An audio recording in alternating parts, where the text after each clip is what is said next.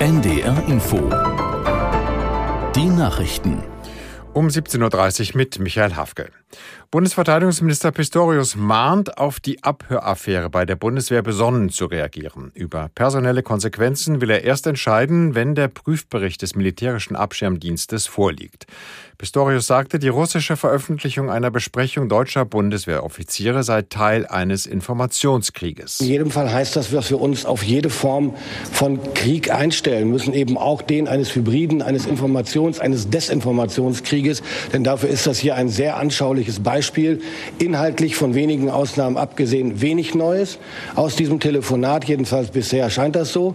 Und das wiederum führt dann zu der Erkenntnis, dass es hier nur darum geht, diesen Mitschnitt zu benutzen, nämlich um zu destabilisieren und zu verunsichern. Und das liegt an uns, ob wir über dieses Stöckchen springen, was Putin uns hinhält, oder ob wir besonnen weiter unsere Bahn ziehen, konsequent arbeiten, entschlossen bleiben und da nacharbeiten, wo sich die Notwendigkeit ergibt. Bundesverteidigungsminister Pistorius. Nach dem Großeinsatz auf einem Bauwagengelände in Berlin sind die beiden früheren RAF-Terroristen Burkhard Garweg und Ernst Volker Staub weiter untergetaucht. Die Suche nach ihnen gehe aber weiter, teilte das federführende Landeskriminalamt Niedersachsen mit. Mehr als 130 Spezialeinsatzkräfte hatten heute früh im Berliner Stadtteil Friedrichshain mehrere Personen vorübergehend festgesetzt. Aus Berlin Raphael Knopp. Vernommen wurden mindestens fünf Personen. Die Ermittler vermuteten einen der beiden gesuchten, Burkhard Garweg oder Ernst Volker Staub, auf dem Gelände des sogenannten FIPS-Vereins. Der Verein hat seit den 90er Jahren dort mehrere verbarrikadierte Holzhütten aufgestellt. Sie sollen für Menschen, die aus dem hektischen Stadtleben heraus wollen, als Unterschlupf dienen, teilte der Anwalt des Vereins mit. Der Einsatz wurde erfolglos beendet. Bisher fehlt von den beiden gesuchten Männern Staub und Garweg weiterhin jede Spur. Die Polizei fahndet öffentlich. Weitere Durchsuchungen seien daher in naher Zukunft nicht ausgeschlossen, so das LKA Niedersachsen, das die Ermittlung leitet.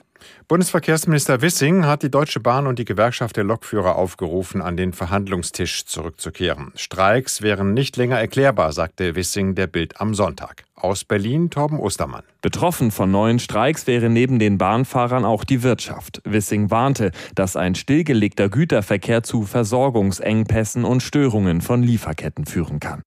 Eigentlich wollten die Bahn und die Gewerkschaft der Lokführer bis einschließlich heute verhandeln. Die Gewerkschaft ließ die Gespräche allerdings vorzeitig platzen.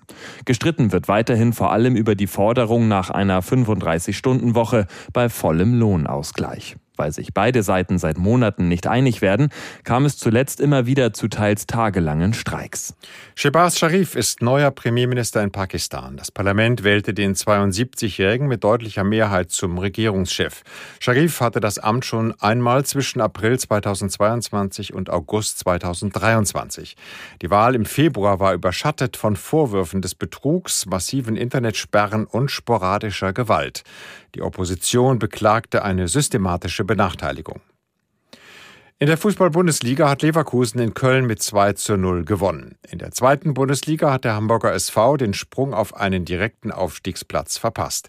Die Mannschaft von Trainer Steffen Baumgart verlor vor eigenem Publikum mit 1 zu 2 gegen Tabellenschlusslicht VfL Osnabrück.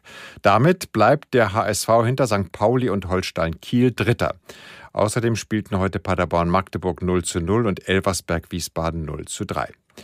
Das Wetter in Norddeutschland. Abends gibt es neben größeren Auflockerungen auch dichtere Wolken. Von Ostholstein bis Vorpommern vereinzelten Nieselregen und Temperaturen 6 bis 12 Grad.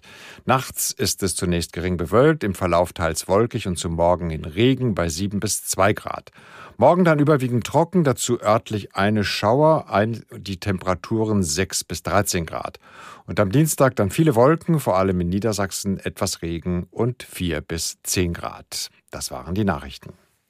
Jetzt geht es weiter mit unserem Podcast Eat, Read, Sleep. Ich bin literarisch in ein ganz anderes Land gereist, mhm. nämlich nach Finnland. Aber nur wobei, sehr kurz. Wobei, nur sehr kurz. Ich habe ein Buch angefangen von Meri Valkammer, eine junge finnische Autorin. Es war ihr Debütroman. Und es hat in Finnland zahlreiche Preise gekriegt, ist ein Bestseller,